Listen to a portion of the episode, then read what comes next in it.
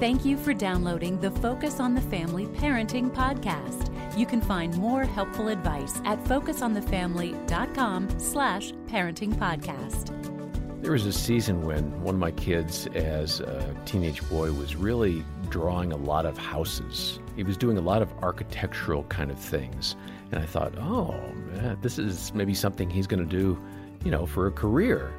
And when he was about 17, he's like, No, I, I just do that to whittle away the time. I don't really have any interest in that at all. And I thought, Oh, I misread that one, didn't I?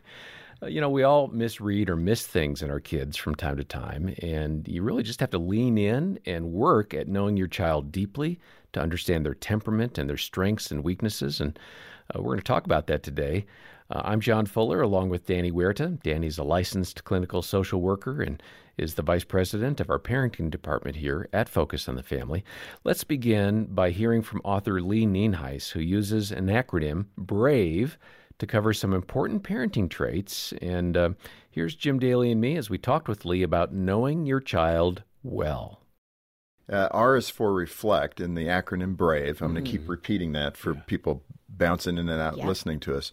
Uh, what is reflect? What does that mean? So, reflect is spending time asking questions about where our children are in the middle of their developmental and spiritual growth process. But you even take notes. I was really impressed with that. Oh, I do. That y- you, you do it like a student, which I hated taking notes in college and high school because I'm an auditory learner. But I'm I'm really engaged with noticing where my children are at. I mean, I was the one that noticed they needed glasses at two, three years old because they were watching television in a weird way, right? That kind of thing. Right. But you're taking notes and being that uh, proactive and knowing your children. Well, I want to be honest and just say that there was a time that I set my son up on the counter um, because he's. I said, "You need to hurry up. We're going. I need you to get your shoes on, tie your shoes, and get in the car." And he looked at me and he said, "I can't tie my shoes," and that should have been no big deal at age like seven. And I said, "What do you mean you don't know how to tie your shoes?" And he said, "Velcro." Right, And I exactly. was like, we had "What?" That's pretty You know? normal today, actually. I noticed that. I, I mean, he's wearing Velcro shoes, and of course, but he also said, But mom, if I need my shoes tied, we're always in a hurry. So my brothers and sisters tie them for me, or you tie them for me. And I realized. I haven't taught my son how to tie his shoes. First of all, what are his teachers thinking at school? but also, like, it's so easy to miss things because we're in the process as parents of just doing the next thing, you know, surviving this. And so reflection is really important. Intentionally asking ourselves about the developmental process spiritually, emotionally, physically of our kids at all times. And for me, I call this my quarterly review. So I try to every four months. I go out with Mike. We print a list of the questions that I ask. They're in the book. They're on my website. But I print the list of questions, and we have a date night, and we try to focus on the kids and ask like, who are their best friends right now? Who is involved in their life right now? How can I encourage mm. them? And that is good. I mean, and that's being engaged or reflecting intentional, what's happening yeah. with your kids. All right, the A in the acronym BRAVE is ask forgiveness. That's a good one, right. but it's a hard one. It is. There are no perfect parents. Really? Right. I thought John was a perfect parent. I uh, think I've made that pretty clear. I'm not. so I think we've heard that that's not true. Let, us dig in. Give us your juicy asking for forgiveness as a parent example. Which Within the past Yeah, just week or right? so, you right. know. So there are no perfect parents. If we take ourselves off the hook from that, I think that parents think that it's weakness to admit to their kids that they just had a wrong encounter with them or their response was incorrect. But actually, in the kingdom of God, our humility is our strength. Mm-hmm. And so, what we're looking to do is to create an atmosphere in our homes where it's okay to fail and come back again. So critical. So at the kitchen table at night, not every night, but uh, occasionally, we go around and we say, "What was the high of the day? What was the low of the day?" I mean, like we're pulling the Yeah, right. stuff out of our teenagers, but also, what mistake did you make today? And Mike and I go first. Yeah. I mean, we need to be the first ones to go, what I did, what I said was not kind. And I am sorry.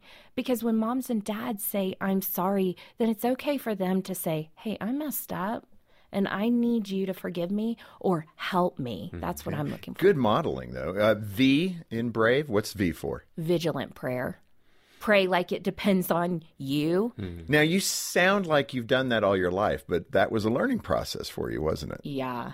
okay, give us that. Yeah. I I knew that prayer was important and even though I've been a student of the word for 20 some years, prayer felt like an area of defeat in my life. And I work with Moms in Prayer International for five years now. And I learned that most women feel, most men feel incompetent in the area of prayer. We put such a focus on it, but we don't ever teach how to do that. In fact, you're at a woman's event, and your friend who you looked up to and you thought was this prayer warrior, when the person on stage said, How many of you have a prayer warrior attitude? She didn't put her hand up, and neither did you, and many other women. Yeah, I don't know anybody who's gonna like, I'm a prayer warrior, pick me, you know, like let me jump up there because there's always room for growth. But when it comes to our kids, we can't bank on anybody else praying for them, and no one knows your child like you do. Right. I mean, as moms, we know when a freckle grows on their skin. You know, like we're paying that close of attention. We can ask God for the details of their lives better than anyone else can. And we got to give the E so it's not brav. So brave. Thank you. What is the E? E is equip them. and we- how does that? What does that look like? That's a big one. we have to decide that this is our job. That's our job, not our youth pastor's job, not their teacher's job. It's our job to teach them what following Jesus looks like in this generation. And so there's some critical things that we need to teach them. Yeah. In fact, Lee, you have a story. You and your daughter were on a wilderness race of some sort. What happened, and how did that uh, equip her? Well, our family was running a 5K together. Okay, I'm out of here. Yeah.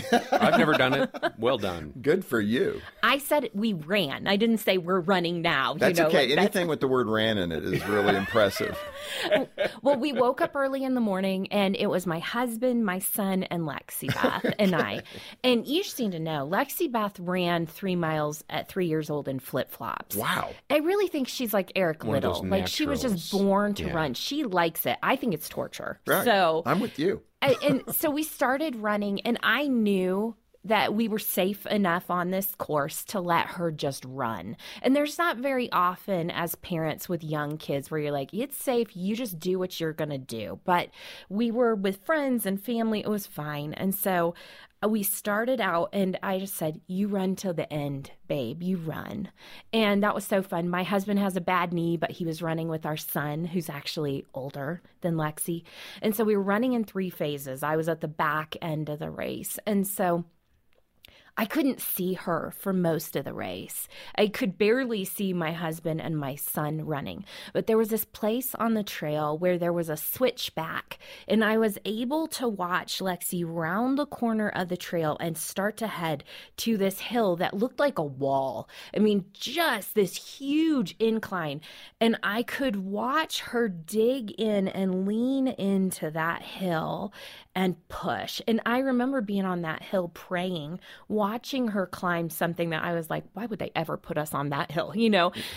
And I had the opportunity to pray her into it, knowing that I would be there too, but at a different time, and that she was running this race of her own. And we got to the end of that trail. I watched my husband and son hit that trail.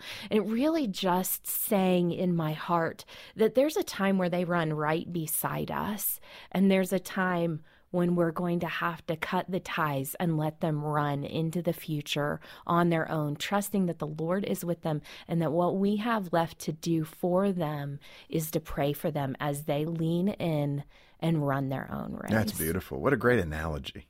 Well, running has all kinds of analogies, doesn't it? I think that's why Paul says, run the race before us. It's just such a tangible thing.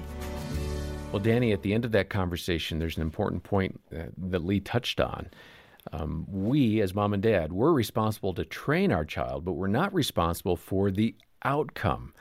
So we can't run their race for them, can we? No, and that's a great reminder for all of us. We tend to see the strengths and weaknesses of our child, their their outcomes, whether successes or failures, as our very own. And all we can do is our very best as parents. And I like to ask the question, what is good parenting? And parents struggle to answer that well. And sometimes we assume, oh, a clean house means you're a good parent. Not necessarily. A well behaved child means you're a good parent. Not necessarily. And a, a poorly behaved child means you're a poor parent. And no, not necessarily. So, what we have to do as parents is try our very best to relationally give them everything that they need uh, to have a great relationship with God, great relationship with others, and be responsible as they grow up so that they can manage life well. And that that's our job as parents and our opportunity and invitation to, to, to step in there. And we get to give reset buttons to our child. I've seen many parents that are great parents with very difficult children that are misbehaving. What a lucky child to have great parents that can help guide them along the way as they try to manage these realities of their personality, their impulses, their temptations, their sinful nature. And uh, they have parents that are going to give them some great tools. And now it's up to the child as to whether or not they're going to take those tools and do something with them. Uh, you can give a child a toolbox, they have to figure out how to use that. And that's what a parent brings. I'm going to give you as many tools in that toolbox so that you can build something really good but then it's up to the child as to how they learn to use those tools, if they're even going to use them or not. And then those, so those outcomes come on that child. And I would suggest as parents to uh, encourage each other as spouses. Uh, when children are having difficulty so that you don't drain each other's energy. And sometimes I've seen parents do that. They blame each other instead of figuring out what is it that our child needs in this moment from both of us as we unite in our response to our child's behaviors. Mm-hmm. Yeah, and I think I would just add um, step back and take a breath because it, it, can be difficult as kids make their way through the late teens into the early and mid 20s, and they might still be making choices uh, about that toolbox. They might be ignoring the tools you gave them, but um, over time, they're going to pick up some things and they're going to start using it. It's just part of the parenting journey. Yeah, John, recently my daughter, actually, no, last year, last school year, my daughter was having some difficulties behave, misbehaving in, in, in class. And she is a very social girl that uh, was talking during class, and the teacher came to us and said, Your daughter has not been listening in She's class. She's been disruptive. She's been a bit disruptive. Yeah. And for me as a parent and a counselor, I felt a sense of ownership. Hey, what did I mm. do wrong? And then yeah. I had to remind myself, no, no, that's not it. My daughter's making decisions. I wonder why. And as we dug into the the I wonder why, she was anxious that she wasn't connected to her friends and felt that this would give her some more connectedness with the friends.